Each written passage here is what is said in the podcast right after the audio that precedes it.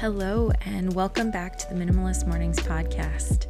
Today, I have a fun beginning of the year, or actually any time of year, minimalist idea to chat with you about. I know that after Christmas, in that weird week between Christmas and New Year's, there's a lot of pressure to either do nothing or do all the things. And then suddenly the new year has arrived and everyone is posting about their New Year's resolutions, their intentions, their goals. And there can be a lot of I don't want to even say pressure, but I think this longing to be a part of it, to have something, to have thought it through, to have these clear things that you want to do with the year. And while I am that person that does very much put together goals and intentions. Um, I'm very high functioning like that. Um, I also don't think that it's necessary to do on January 1st or that you miss your chance if you don't check those things in at the beginning of the new year. Again, like everything else, there is a lot of stimulus, stimuli, stimulus that we have access to. We have access to so much information and we know what everyone is doing.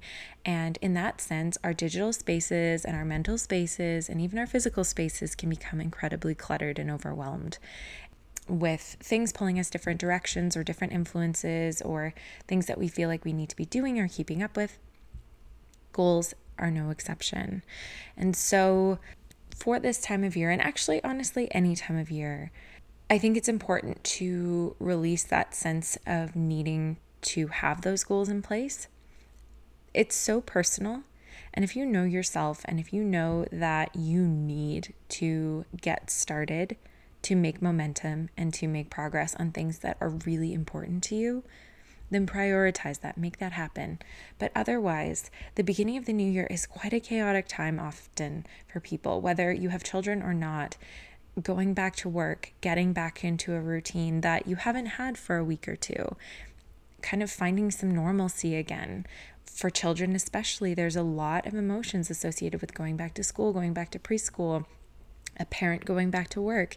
And so to start implementing something new and something a new routine, a new habit, and something that you're prioritizing in your day, maybe the first week second week, third week back in January just isn't the right time. Maybe that will cause even more confusion for children, or it will just add a level of anxiety for you that you're trying to fit something in while also just trying to return to normal routine.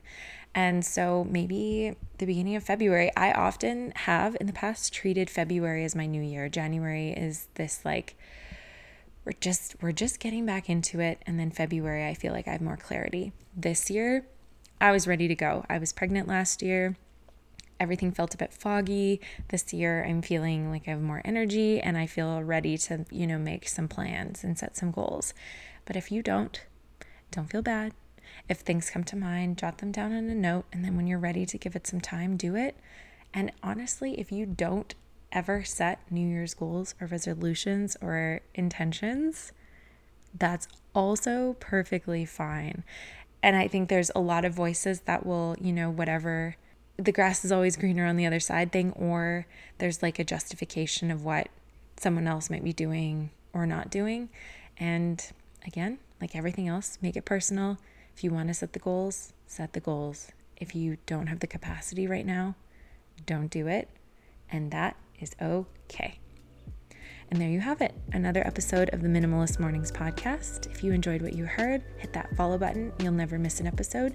And if you've really enjoyed what you've been hearing, leave a review. It means the world. And I'll see you next time.